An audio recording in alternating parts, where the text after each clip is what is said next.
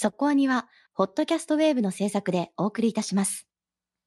会いたいな声聞かせてよ。つながって笑顔を始めよう。さあ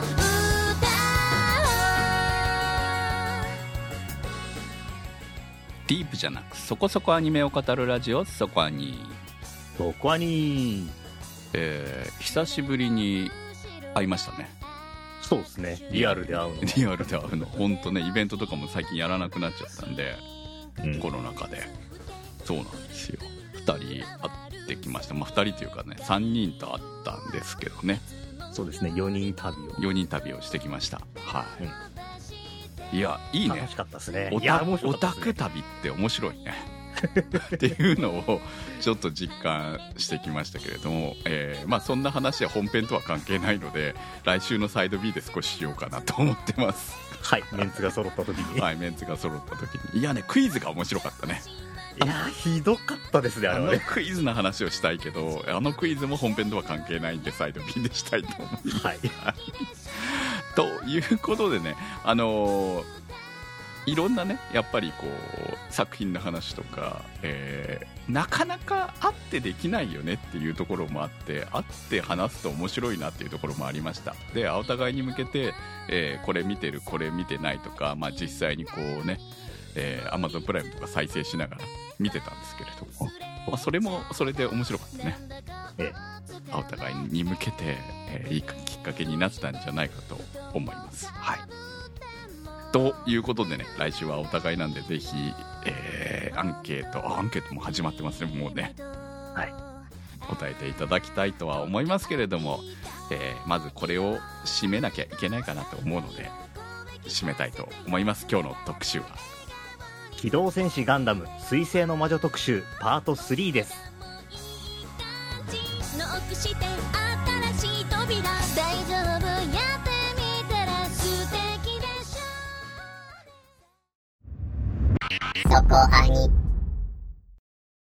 ガンダムシリーズとして5年ぶりのオリジナル作品監督小林博脚本シリーズ構成大河内一郎アニメーション制作サンライズにより第1クール2022年10月より放送。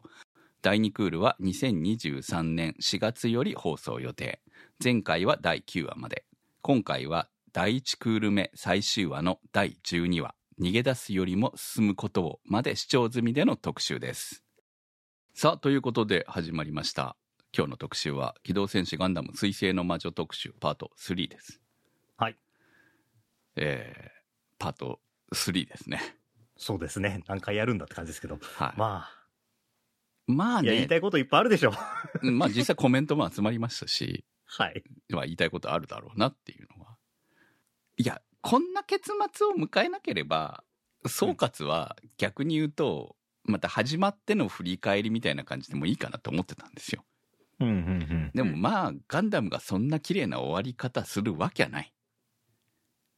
やるだろうとは思ってましたあ、引よっ。張るだろうなと思ってたんですけどどんな引っ張りをやるのかなって思ったら、えー想像の斜め上をで来たなって感じでしたね。ひどい引きでしたね。ひどい引きでしたね。何が学園ガンダムだよっていうねあみんながそう思ってただけなんじゃないですか？みたいな、そういうことですよ。いやいやそんな風に言ってたじゃないですか。公式が言ってたんじゃないの？違った？信じないもんだって、そんなの。やっぱこうなった。なんとなくこう今年今期はユリガンダムですみたいなそんな感じでねこう若い明るい若い子たちにも見てほしいしみたいな。じゃかましはって感じですよね。徹底してガンダムじゃねえかっていうねまあ何をもってガンダムというかはいろいろありますけれどもはあ。まあね。うん。これを最初に見たら結構ショックはショックだと思ういいですけどなね。コメント見ましょうか。はい。行きましょう、行きましょう。岡山のやすさんからのコメントです。ガンダムは父親がファースト世代で息の長いシリーズにもかかわらず、同年代にもファンがいるすごい作品だと思っていましたが、数が多すぎて今まで見ることがありませんでした。SNS で盛り上がっていたので、今作の水星の魔女から視聴しましたが、面白いですね。メインテーマである親子の関係、親を超えていこうとする子供たちは、どの年代の人にも刺さるテーマだと思います。これだけの人数の家族関係を並行して描き、ストーリーを作る脚本には目を見張りました。子供たちである、スレッタ、ミオリネ、地球寮のみんながどうなっていくのか、早く2期が見たいなと思いました。はい、ありがとうございます。これ、初体験ガンダム。おいでません。いらおっしゃい。いでません。これがガンダムよ。まあ、そういう意味では、ガンダムでしたね。まあ、僕の中のガンダム的な価値観でもガンダムでしたうし、ん。ハードな展開こそがガンダムだっていう人たちも、あ、これはガンダムだなって言ってるし、まあね。ぶっちゃけガンダム、何をもってガンダムとするかなんて人それぞれなんですけど、うんいろんな人が、あ、こう、そうそう、こういうの、こういうのっていう展開になっちゃいましたね。あ、まあそうですよねねちゃんと望まれたものをお出ししましたが、どうでしょうかっていう顔をしてニコニコしていらっしゃるのでしょう。はそうある意味、広い層にガンダムだと思わせるのはすごいなと思いますけど。正しいですよね、そういう意味ではね。はい。うん、正しいけれども、正しいけれども、ね、うん。うん、若いうちにこういう、なんかガツンって痛手がある作品に出会っておくのはいいことだと私は思ってるので、はいあの、初体験ガンダムこれっていうのはなかなか私はいいと思いますよ。とても。そうですね。まあ、今後もね、たくさんのガンダムは作られることになると思いますけれども、まあ、最初に味わうのがこれっていうのは、これはね、正しいかどうかはわからないですけど、良いことなんじゃ、良いことなんじゃないのかなという 気が、えー笑いながらですけど思いますね。まあ確かに導入は入りやすそうな顔してたな。ああ、そうね。確かにね。ずるいよね。本当にね。最初っからハードな感じじゃなかったもんね。うん。これ考えたらファーストっぽくはないですよね。全然ね。そうですね。はで、早々にハードモードでしたから。い。そうそう。ファーストはね、どちらかって言ったら、あの、やる気満々でスタートしてますからね。最初から爆速で行くのか、それとも静かに登ってってドーンと落とすのか、どっちがいいのっていう話なのかな？うんそうですね。いや、ほんといろんな作品のをオマージュしている？うーん、とかいろんなことを思いながら、最初はなんか特にね、こう思いましたけれども。いや、やってくれますよね。本当にね、大河内一郎。まあ何年か前にもね、あのー反逆のなんたらで同じような目に遭わされたような覚えがあるんですけど、はそうですね。なん銃をか、向け合って終わったみたいな。い、うん。こう、フレッシュトマト味と、血染めのユフィが同じ日にトレンド入りみたいな、そういうことありましたよね。ああ。狙ってますよね、もちろんね。うんいや、フレッシュトマトもそうだし、焼きトウモロコシもそうだけど、マジで、あのコラボ何なんだろうな。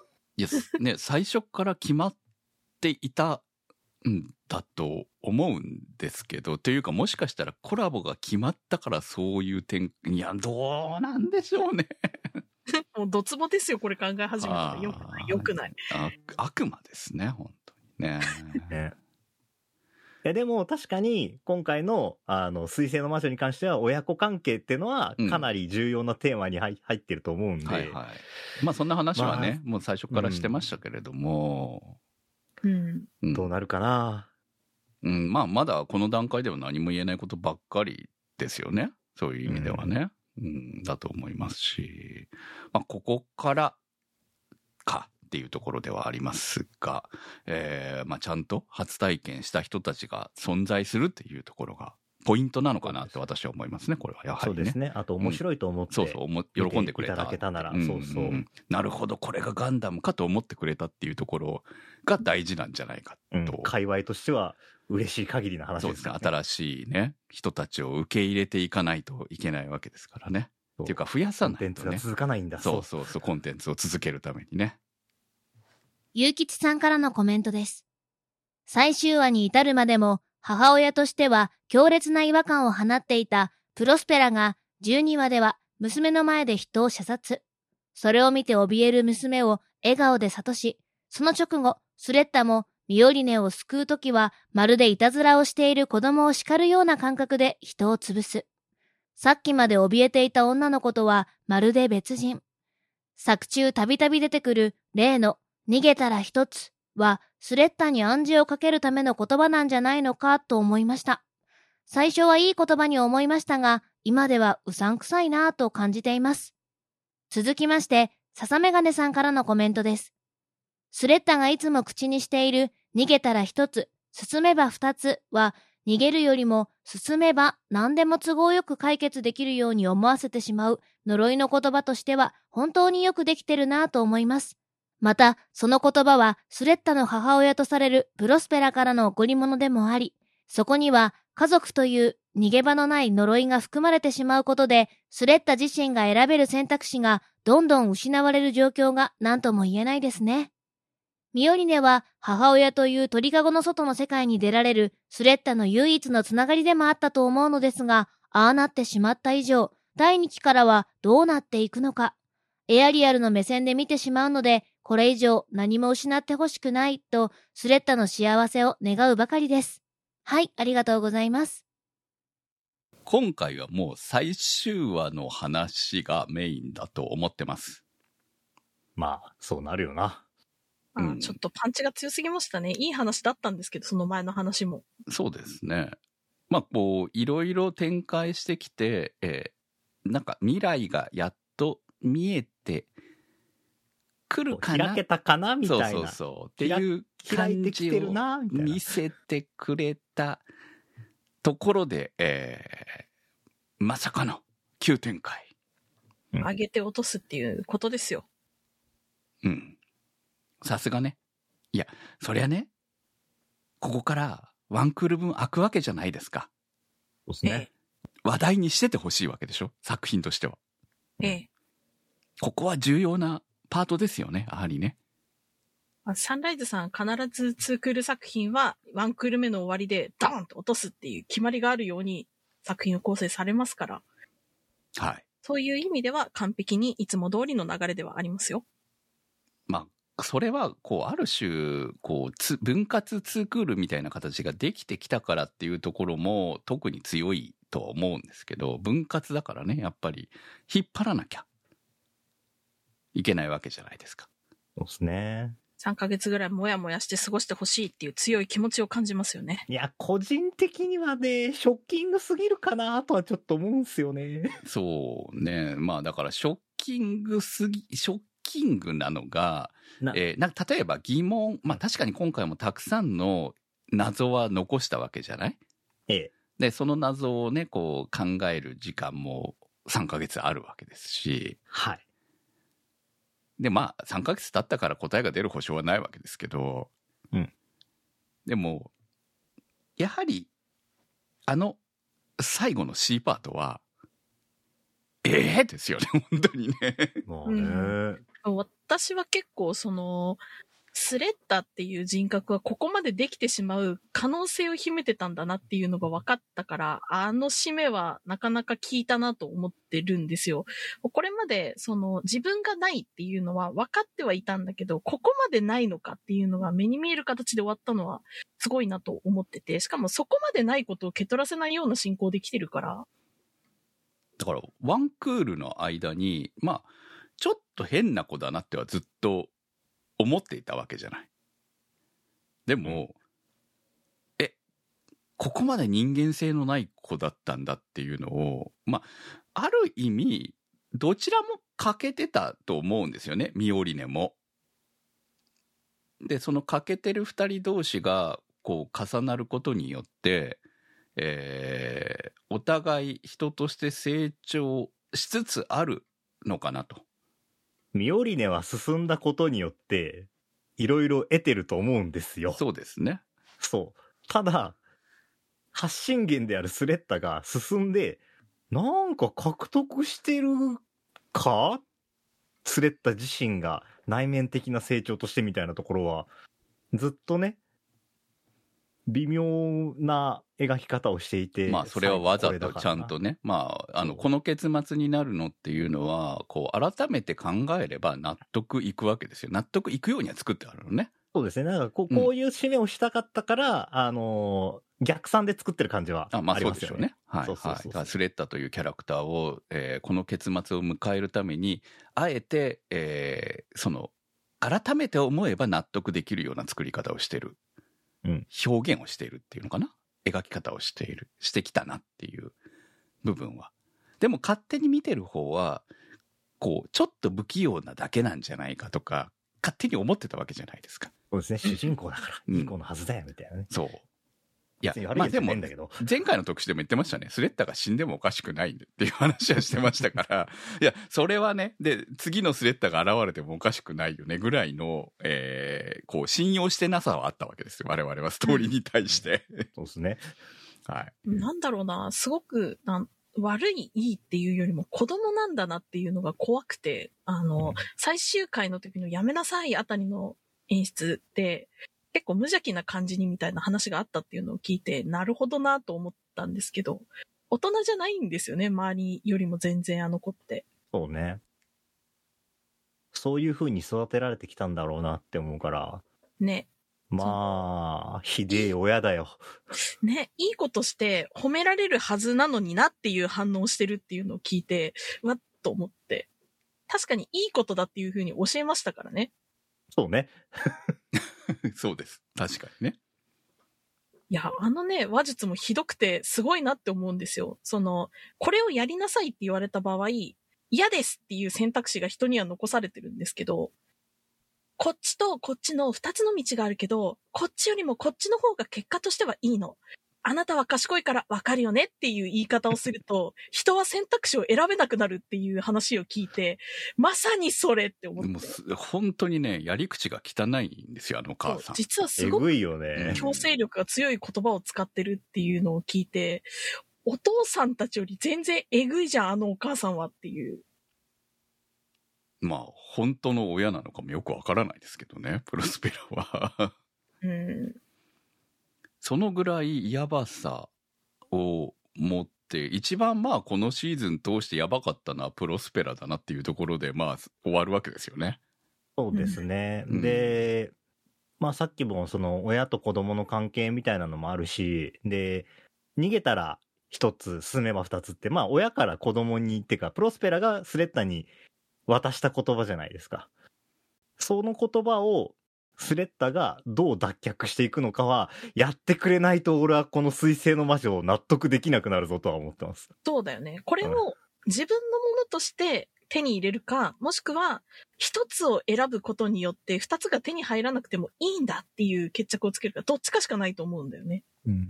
まあこのキーワードはね、ずーっと出続けてるわけなので、呪いの言葉であるだろうし、まあ実際、その、この言葉が出た時のスレッタの変化を見れば、暗示なり、洗脳なりって思われてもおかしくが、おかしくないうん。言葉なんだろうなと思うので、このキーワードに何か、えースレッタが反応する、従わざるを得ないものみたいな部分があるんでしょうね。まあそういう表現でしたよね。ね。うん。まあでも子供は親の期待通りにはいかねえから。まあそこはね、でも本当にね、今回は親子の物語が最終話に詰まってましたからね、本当にね。ねまあでもこう、反抗期まで行ってる人たちとそこまで行ってない人の違いっていうのは如実にあるなとは。そうですね。だから本当に異常なんだよね。このスレッタとプロスペラの関係っていうのがね。その前に他の親子の関係が二人描かれたもんだからね。一応、ほら、あの、シャディクもお父さんの言いつけ守ってるようで守ってないから。ら。まあそこも入れれば確かにね、3組になるわけですけどね。うんうん高中さんからのコメントです。第10話から最終話もまさにネタの宝庫状態でした。それも後半の展開に関わってくるような重要なものから、ケナンジアベリーに何があったなどどうでもいいものまで玉石混交。これだけの情報量を3話にまとめた脚本家の力量に驚かされます。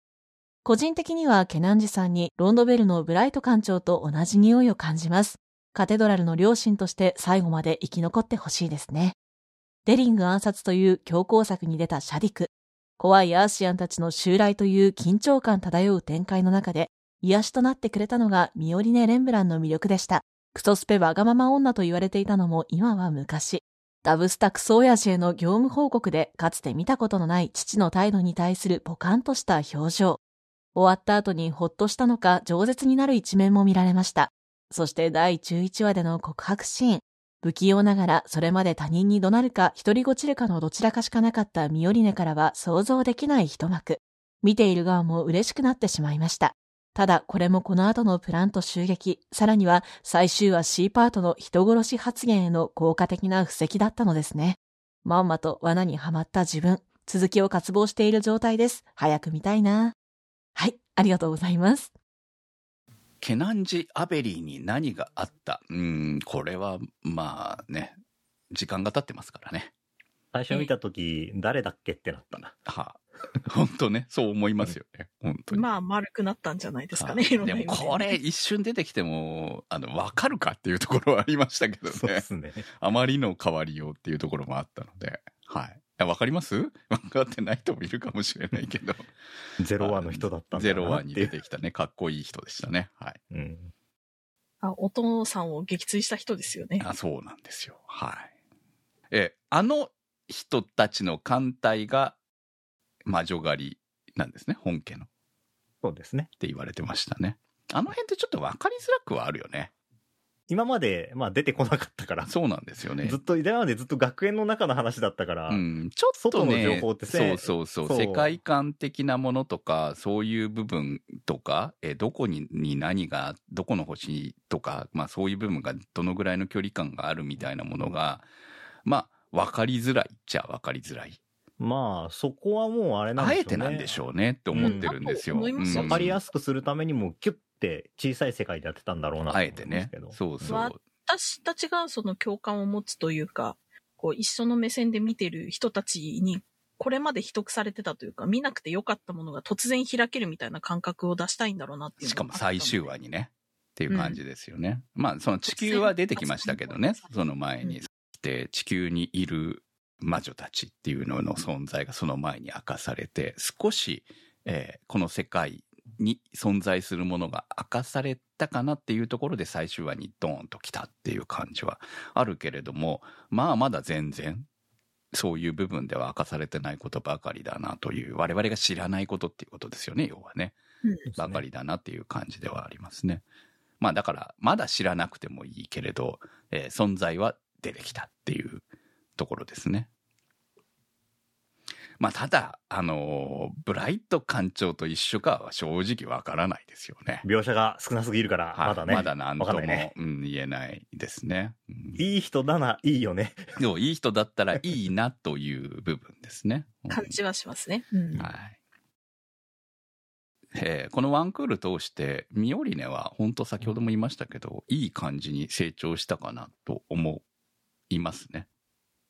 うん。最初はね、ただ地球に逃げたいっていうだけの女の子だったわけじゃないですか。そういう意味じゃスレッタとの出会いがあったからこそ、このね、成長もあったわけだし、感謝しなきゃいけないことではあるんだけれども、そうですね。まあ、あんな結末にならなければ。そうね。1話前ではあんなに可愛らしい告白をしていたのに、うん。メールは1日3通送れって言ってましたけどね。と重たい。ちょっと重いよね。それ強制するのはね。うん。そんなことしなくても送ってくれるよ。あ割とああの二人は相思相愛で可愛いなっていうのと、ミオリネさんはちょっとやっぱお父さんに似てるとこあんだなっていうのも含めてね、なんか、そう。そのめんどくささもね。人として、そう 可愛らし言葉足らずなところはマジ親子だよなって思う。い。。ね。言えばよかったじゃん、その話。今言うみたいなのもあったからね、お父さんね。うん。いやー、ね、お父さん意外と悪いやつじゃないんじゃないか。まあ大人としてね、会社経営者として考えたら、しかもあんな大企業体の、っていう風にして考えたらあのぐらいになっちゃう部分もあるよねと。でも優しいじゃんみたいな話をしてたところでした、前回。ええそうっすね。だから、まあこの親子関係、そんな悪くないんじゃないかなと思っていたわけですけれども、そうですね。こんなことにならなければ綺麗に和解して、いつかはいつかはね、たうん笑い話になっている時期があったと思うんだけど、今こんなことになっちゃったから。まあ、最終的にお父さんは死んでないんですよね、まだね。まだわかんないです。まだわかんない状態ですよね。そう。まあ、結構深い傷ではありましたけど、ただこの段階では、12話の段階では、えーまだ生死は明かされてない。はい。ミオリネが連れてきている最中で終わってるっていうところですね。うん。まあ、あえて描かなかったってことは生きてるんじゃないかとは思いますけど、うん。思わずミオリネも最後のね、一言が出ちゃったと思うんですけど、でもまあ、助けたことは事実だから、そこを、すね、組み上げてほしいな。まあ、あれは、多分、スレッタが震えながら降りてきたんだったら抱きしめてあげるぐらいあったと思うんですけど、笑ってたからどうしてもノリノリだったからな。まあね、笑ってたし、なんで笑ってるのっていうところがスタートですからね。そう。いや、昔北斗の剣を見てた時に、あの、モヒカンから助けられたとしても、モヒカン後ろで爆発しとるけど、よくそんな助けてくれてありがとうみたいなテンションになるなと思ってたんですけど、まさに同じ状態ですよね、これね。いやいや、北斗の剣と比べるのはどうかと思う。世や界観が違うだろう、まず。でもね、でもそういうこと助けてもらったですよ人、うんそう。助けてもらったのは間違いないんだ。だけど、助け方がねっていう。うんまあ 腕も腕も飛んでたしね。うんそうですね。あれ描写の問題ですよね、やっぱりね。うん。うん最大に嫌なぜあそこまで手に血がついてるっていうところも含めてね。うん。悪意ある描き方をそうです。描き方が悪意があるわけですよね。だって演出だけで言ったら、あのね、思わず手を出したら潰しちゃったでもいいわけじゃないですか。はいうん。襲撃者とミオリネの間に手を滑り込ませようとしたら襲撃者の方に寄っちゃってぺしゃんこにしちゃったっていう描き方でもいいのに、やるという意志を込めた描き方をされているから。ダメーみたいな感じのノリですからね。そうですね。いやでもうん実際、その、壁にするとかだったら超えられちゃう可能性もあったから、完全に危険を避けるっていうのは、殺すのが一番いいっちゃいいんじゃないのかな？そうね。まあ、相手はね、殺意を持って、ね、撃とうとしているわけなので、もうそれをどうの、どう抑えることができるのかって言ったら、まあ、それが一番早かった、手っ取り早かったっていうところ。ね。そうそう。だだから多分みんな、見てる人も、スレッタが殺したことについては何も、あの、良くないとか、うんなんてやべえやつだみたいなことは多分言ってないと思うんですよね。はい。うん。うん。やっぱりそのさっきタマさんが言ってたみたいに、あの、終わった後の態度だよねっていう。そう。もうすべてそこですよ。その描き方ですよね。その態度にしたのはやっぱり、プロスペラだから、やっぱあいつが、ろくでもねえんだよなっていう。そうですね。で、しかも、その表現でミオリネがあの人殺し発言をさせるところまで含めて、えーこれは演出のいやらしさだなっていうふうに。うん。でもこれはスレッタの、そのね、性格的な問題を非常に表すための発言として、次クールまで持っていくわけですよ。まあ、効果的ではありますよねう。ん、この二人の関係もどうなるのかっていうところも含めて。まあ、ミオリネからは今回すごく恐ろしい、まあその前にね、父との関係もあったもんだから、その精神的に安定していないタイミングだとは思うし、で、そこにプラスして、あの手を出された時に、その手を握れるかって言ったら、ね、うん。何か化け物を見ているような気分だと思うんですよね。しかも今回、その最終話に関して言えば、非常にこう、今まで彼らがやってきたことが、モビルスーツ戦も、お遊びとまでは言わないけれども、まあ、決闘でしたから決ね。闘ゲームだったわけじゃないですか。言ってしまえば。命はかかっていない。っていうところが、よく表されてたんだなと。戦争ではないっていうところがね。だからあえて決闘ということでずっと描き続けてたことのが、こうやって聞いてくるわけですよね。まあでも本来モビルスーツは戦争の道具なわけで、はいそれを扱ってた。で、ミオリネもね、あのーそれを扱う会社を起こしたとか、その辺の、まあ子供の時には見れなかった、みあのー守られてた部分が強制的に大人の都合でね、自分たちの直接の状況に関わってくるようになって、無理やり成長させられるとか、その辺は、まあ、ガンダムっぽいなっていうのはまあ、僕は思いましたけど。らしいですよね。まあ、この後の展開で言うと、ね、スレッタのああなってる原因がお母ちゃんだってことに、ミオリネがどこで気づいて、な、どういう動きをするのかなってのは、ああ、確かにですね。になりますよね。うんその今のところ気づく要素が少なすぎて不安なんだがっていう。受け取らせないように立ち回ってると思いますからね、あの人も。うん。うん。ミオリネが一期はスレッタに引っ張ってもらったんだから、今度は二期ではスレッタをミオリネが引っ張ってあげられるといいなって思いますね。そうね。いや、俺ね、今回、あの、最初は見てて、オープニングから見てたらさ、こんな話じゃないじゃんと思いながら見てたんだよね。ほんとね、思うわ。あのオープニング詐欺。11話まではああだったんじゃないまあですか？確かに。常新さんからのコメントです。一期ラスト、プロスペラとデリングがガンダムの前で何を話していたのか気になりますが、ニカが2期のトラウマのトリガーになりそう。誰からも頼りにされ、信頼されていた彼女が工作員であったことが明るみに出そうなシーンで終わったところから、どのように再開されるかが心配です。はい、ありがとうございます。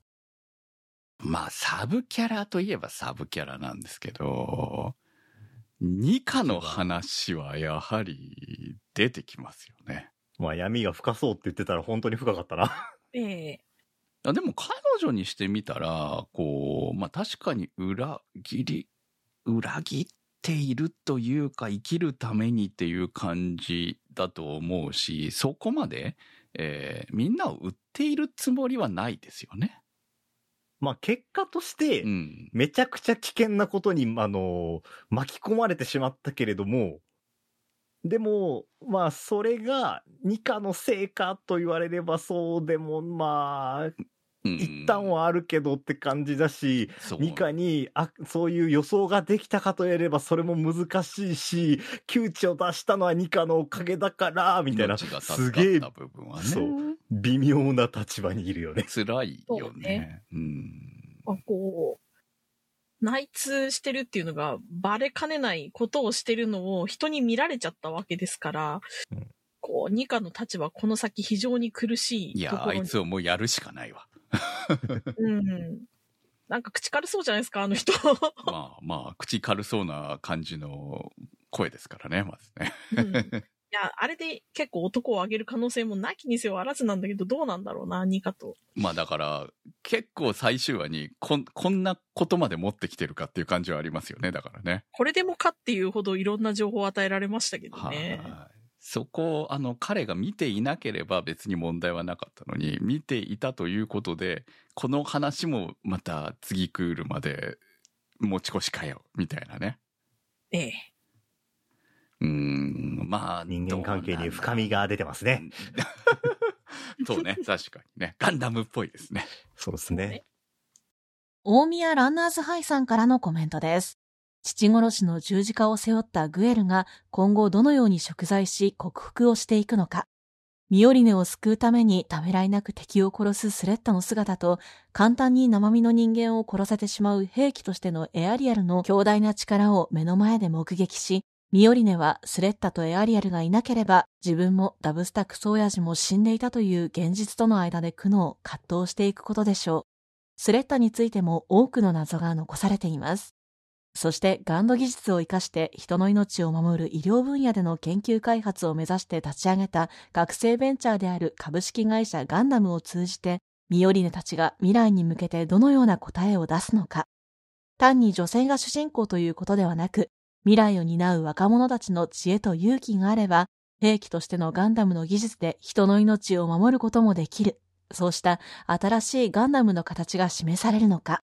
そんなことを期待しながら再会を楽しみに待ちたいと思います。はい。ありがとうございます。グエルでしょ。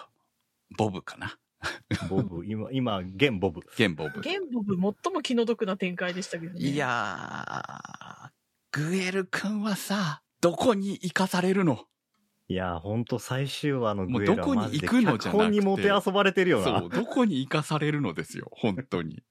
いや、でも、グエル君はね、たくましいから、泥の中に咲くハスのように輝いていてほしいから、あそこからでも這い上がってくれるって信じてるけど、本当にひどいことしたよね。うん。そうね。ひどかった。っていうか、グエル君の立ち位置は主人公の立ち位置ですよ。普通だったら。来だったら主人公ですよね。はい確かにね。今までのガンダムだったらグエル君が主人公ですよ。間違いなく。うん。まあ、ガンダム親殺しやりますからね。普通にね。今まで。もう描かれてきましたし。まあ納得はするんですよ。だからその立ち位置をグエル君が背負うのかと。やっぱ主人公だったんだね、彼はね。うん。がん、結果があれかよは本当に悲惨なんですけど、立ち回りは主人公でしたね。は言うて目の前で親が死んだのは結構いるけど、殺す、直接手を下したのって、あれカミーユとパッパって違ったような気がするけどな。でもまああれか。セツナは自分で殺してたよな。もう知ってたねうん。いや、でも、その、知ってて殺すのと、そうんの決意によって、これは事故でしょ、そうね。分かっててやったわけじゃないからひどいんだよ。しかも心配してたよっていう言葉を最後残されてるんだよ。ひどいよ。進もうと思ってやったことの結果だからね、これね。いやー、うんやっぱ呪いの言葉なんじゃねえか、あれ。うんい。まあ、グエルはその言葉に引っ張られたわけではないですけどね。え、でもスレッタ・マーキュリーに進めていないっつって。ああ、まあ確かにね、そういう意味では言ってるから結果がうんそうこちらだから、まあ、ね、ちょっと思ってましたけど、まあ進んで得られるものもあればこぼれ落ちていくものは当然あるわけでという話はいはいのキャラなんだなって感じですよね。得られるわけねえじゃんっていうところがね、本当に。まあ果たして、だとしても3つなくしてる可能性はあると思うよ。そう、捉え方のはんで、玉虫色に変わるからな、言葉はっていう。うん。だからもう、この作品にグエルというキャラクターがいてよかったなと本当思いますね。まあ良かったことは良かったなんだろうけど、はいや、気の毒だよな。まあ気の毒ですよ本いや、だからもう本当ね、次クールでは、グエル君のね、活躍が見れる、見たい。見たい。もう、かっこよくスレッタを救ってくれよっていう気持ちもある。仮面をつけてダリル・バルデに乗ってくるのか。うん。ありそうなんだよな、ワンちゃんちょっとな。仮面キャラが二人になってしまう。いや、もうもしかしたら、お母さん仮面取るかもしれないからね。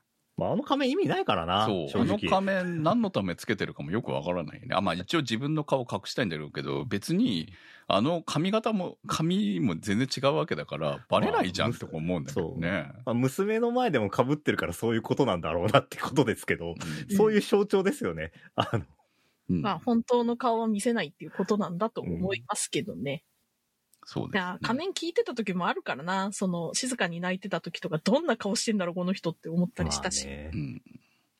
11話かの能登さんの置いていったりしないわっていう声がもう怖すぎてすごいなと思ったんですけど、声だけでなんか感情が測れるのってすごいですよね。ねあの、スレッタに対してよりエアリアルに対しての方が声が優しいのが察せられちゃうのとか、ね。あって思うよね、あれ。ね昔はね、能登さんといえばもう憧れの声優さんだったんですけどね。癒し系のね。あねあ。いや、いいですよ。もうこういう面が見れてきてたまらんたまらん。まあね、役者としては、あの、正しいですよね、本当にね。うんいろんな仕事ができて、えー深みがより増しているという意味ではね。いやね、ほんとなんか心理学用語で言うところのグレートマザー的な存在として、大いなる、こう、闇をはらんでるのがいいなって。あね、あの、こう、母性の悪い面を切り取った時に、えー子供を支配する、飲み込んでしまうみたいな側面を、こう、挙げられたりとかするんだけど、まさにそれだから、まあ、親とのあら戦いみたいなものが、ね、描かれるんだろうみたいな話を、えー予想として前回してたと思うんですけれども、まあ、結果的には戦いに、戦ってはいますよね、グエル君だってね。うん。まあで、も、意図してた戦いではないし、父親は意外と子供に対してはどっちも悪い親ではなかったと。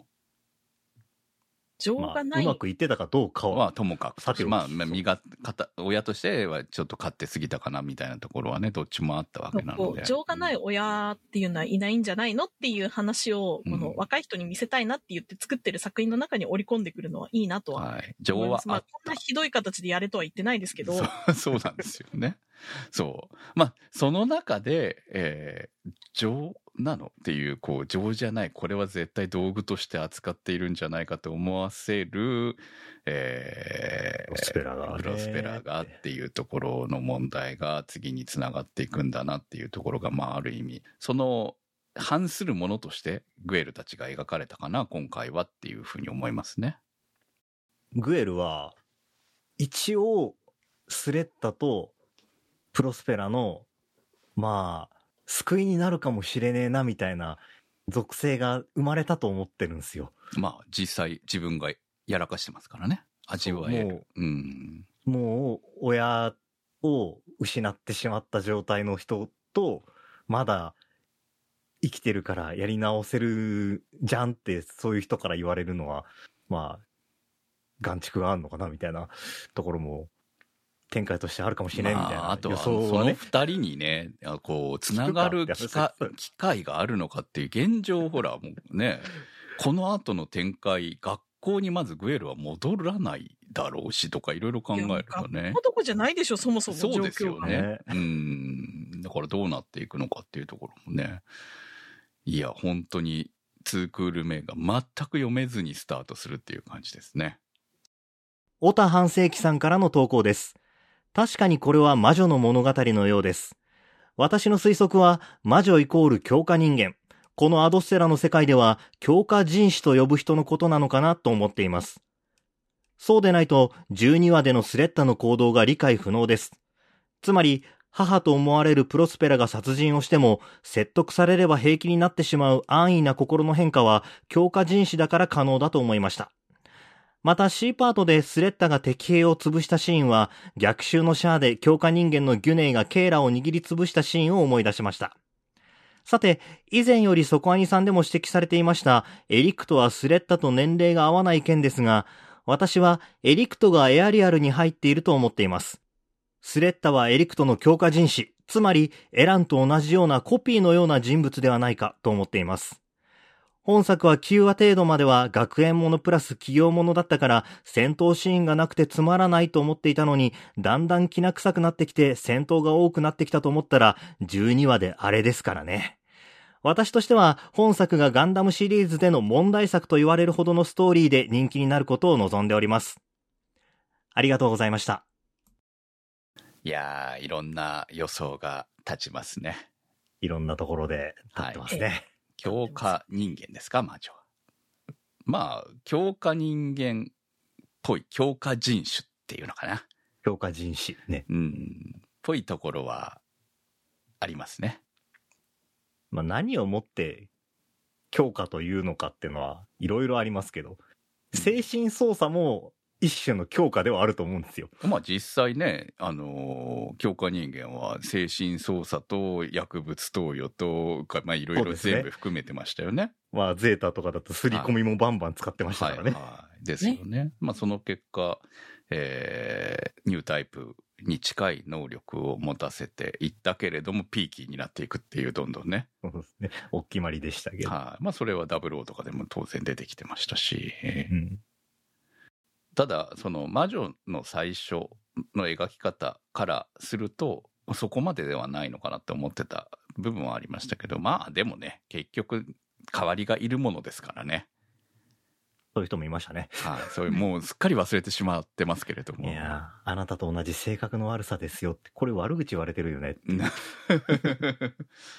いいですね、あれ。ね、うん。ええ性格悪そいや、生き残れそうですよ。性格が悪い方が。いい人だったから死んだんでしょ？前の子は。う。そうです。そうね。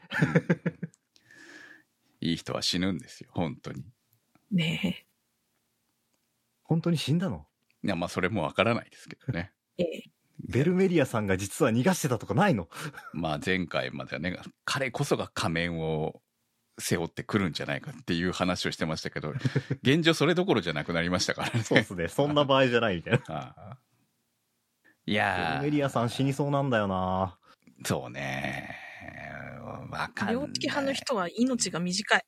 うんうんえーまあ、エリクトがスレッタとは年齢が合わないとか、えーまあね、エアリアルがエリクトなんじゃないかとかいうのは、まあ、この辺はみんな思っていることではありますそうよね。明らかにそう誘導したいうん感じがしますしそうね。。ただ、誘導されている通りなのかっていうところも疑問はあるわけですよ。そう。いや、もうここまでね、みんな思っちゃううでしょっていうところだと思うので、逆に情報が出揃ってきてるから違うんだろうなっていう。うんそこまでも思っちゃうんですよね、もうね。うんもうここまででね、我々我々が想像できちゃうレベルだったら、うんまあ、そう思われて当然だよねっていうところなので、いや違うんじゃねえかなって思ってますけども、ここまで来たらね。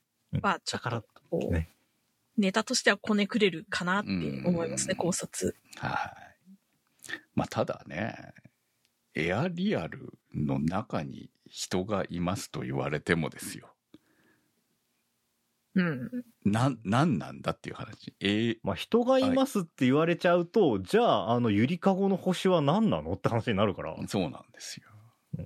だから、こう、いろいろと合わない部分もあるので、まあ、そうなんですね。うんただ、スレッタには兄弟がいるっていう示唆とかもあったりはするから、うんそれをどう回収していくのかっていうのは、まあ、今回スレッタお姉ちゃんって呼んでたやつ出てきましたけどはいね。。そうね。全然年齢的にはお姉ちゃんっぽくないですけど、お姉ちゃんと言われたっていうことがね、どういうことなのかと。意味深な発言同じタンクでみんな作られたんですか？いやねまあ、いろいろと、その辺はね、明かされない限りわからないことではあるなと思いますけど、いやー、ほんと振りまいていきましたね。最後にね。今、これをああだこうだ考える時間っていうのが3ヶ月分与えられてるっていうのが一番楽しい時かなって思うので、いっぱいいろんな予測を立てて、こう、綺麗に裏切られたいっていう気持ちはありますね、もう今として。1話目から裏切りそうな気がしますもんね。うん。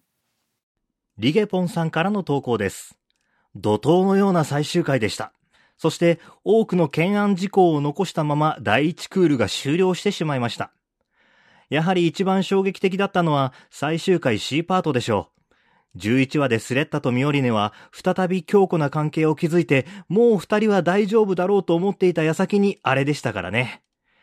さて、スレッタイコールエリクトではないというのはほぼ確定であるとして、ここからは私の妄想です。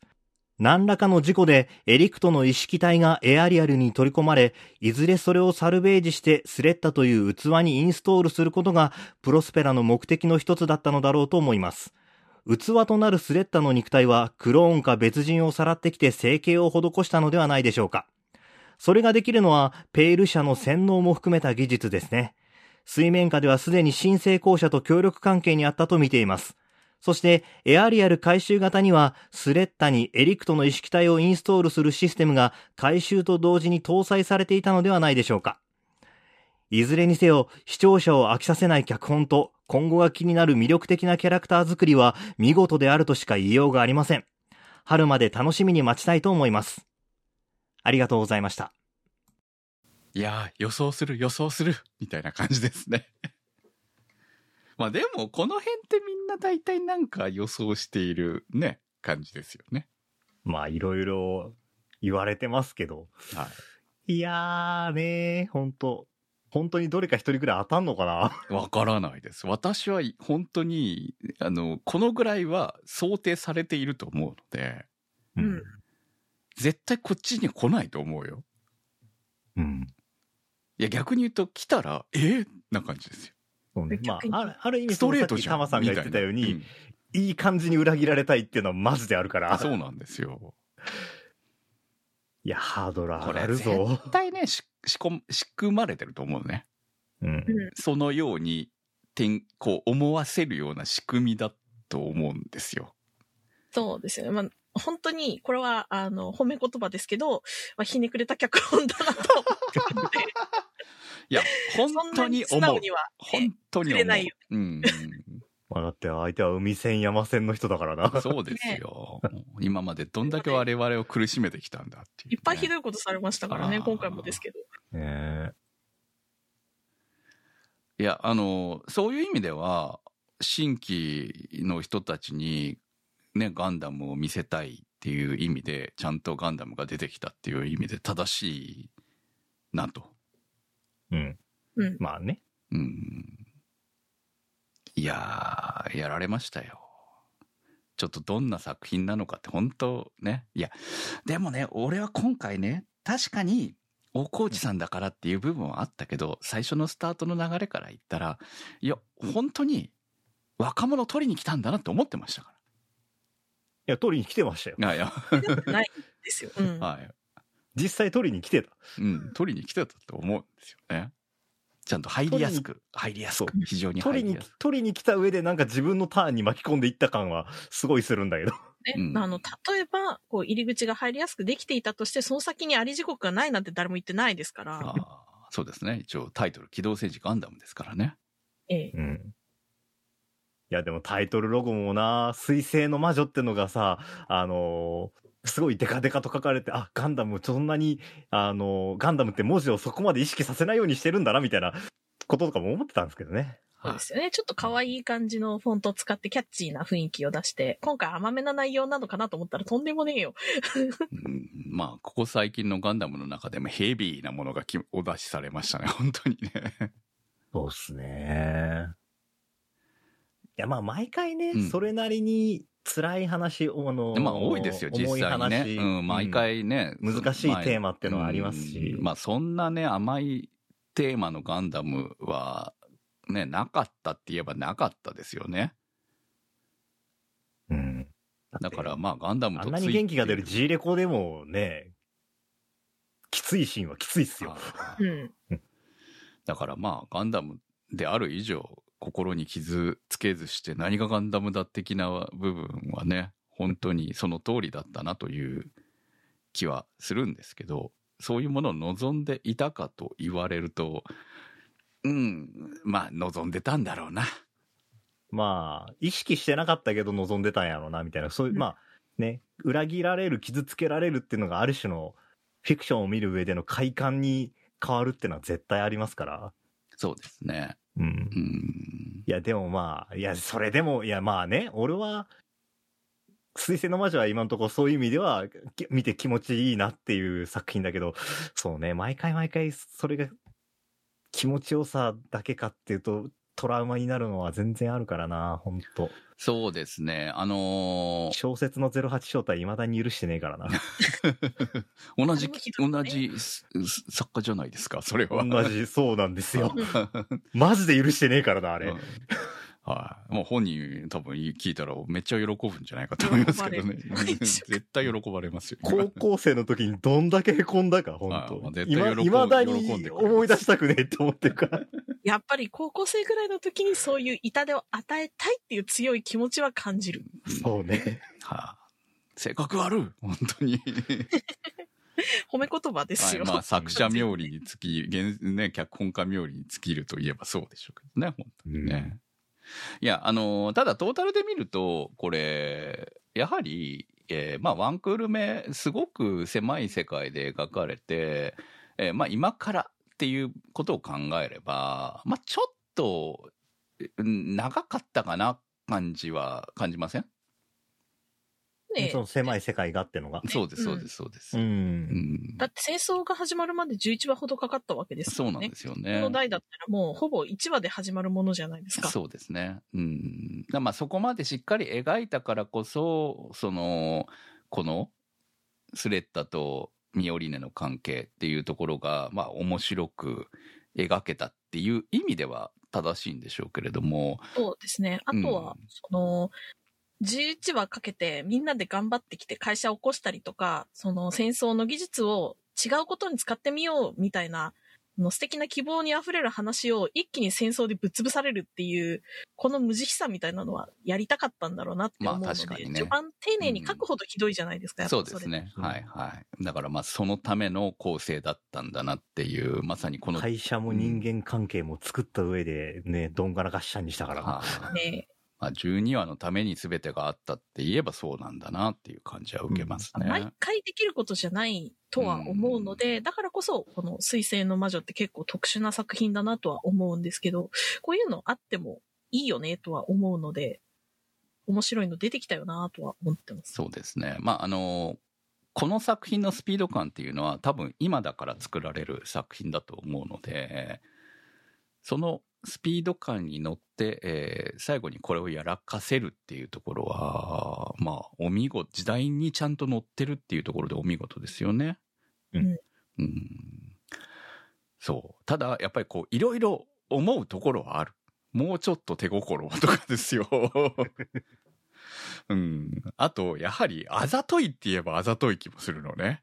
あ、そうですそね。の最後の C パートの部分は。うん。そこはちょっとわかります。はい。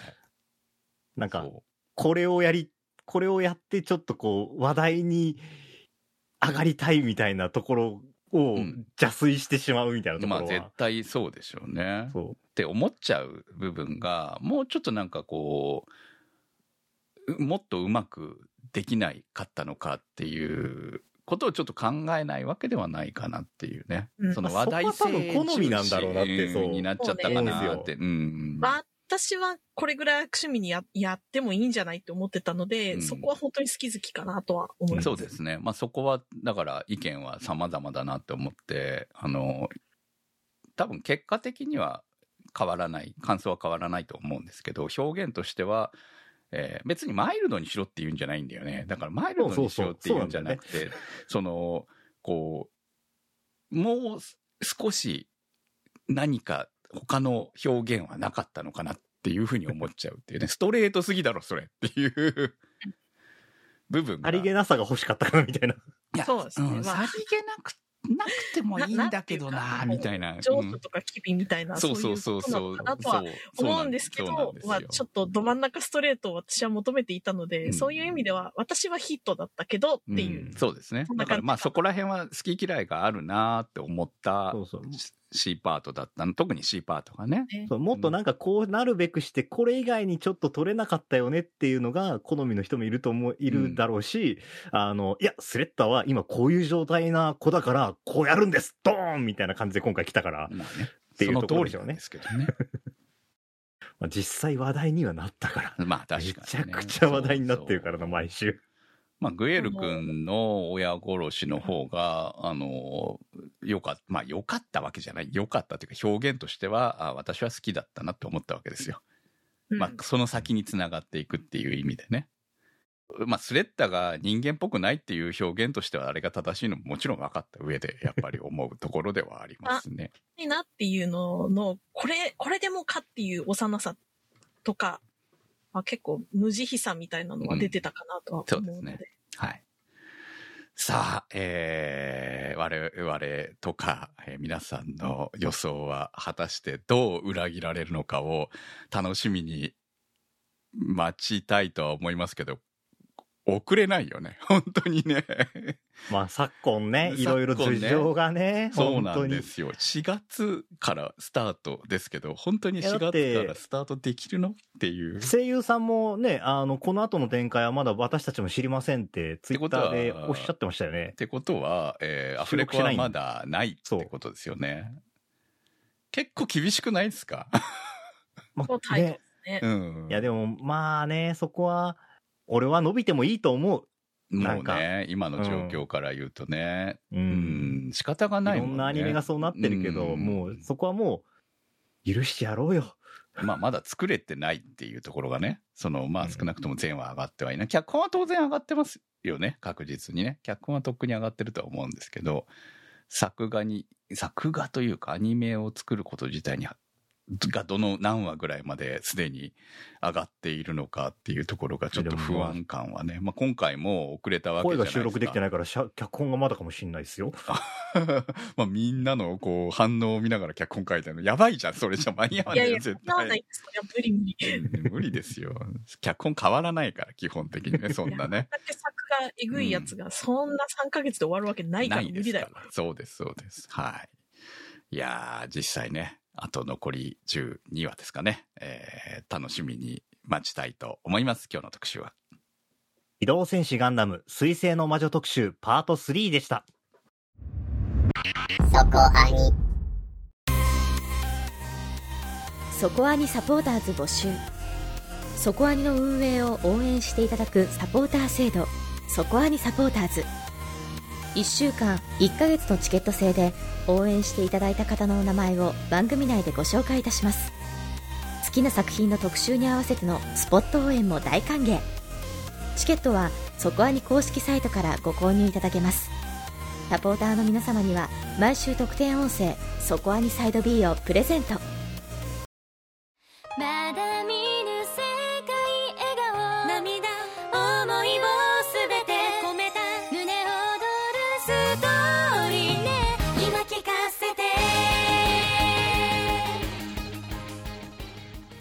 りしてまいりました、そこはにです。はーい。さあ、えー、青高いに向かっていきましょそうですね。いろいろ見てます。う。はい、我々結構今回みんな見てますよね。本当ね。はい。幅広く。モチベが高い。モチベ高く本当にねさあ、えーまあ、いつもより若干1週ぐらい遅めなので、えー皆さんもいろいろこの作品っていう推しがあるんじゃないかと思います、えー現在推し作品アンケート3作品募集中ですアンケートフォームからお待ちしておりますそして、えーその中から1作品選んでコメントもお待ちしております投稿の宛先は？はい。投稿の宛先は、そこアニ .com までメニューバーにあります投稿募集からお待ちしております。機動戦士ガンダム水星の魔女特集パート3は、立ち切れ線香さん、青梅財団さん、マキさん、夜さえあればいいさん、ニワッチさん、ユキさん、常新さん、メガネ属性ノットイコール負け属性さん、タケさん、シリコンの谷の鹿鹿さん、すいすいさん、キヒさん、しおしおさん、金猫さん、貝月さん、直輔さんのサポートにてお送りいたしました。サポーターの皆様には毎週アフタートークそこアニサイド B をお届けいたします。今週もサポートありがとうございました。それではまた来週お会いいたしましょう。お相手は私クムとタマと宇宙世紀仮面でした。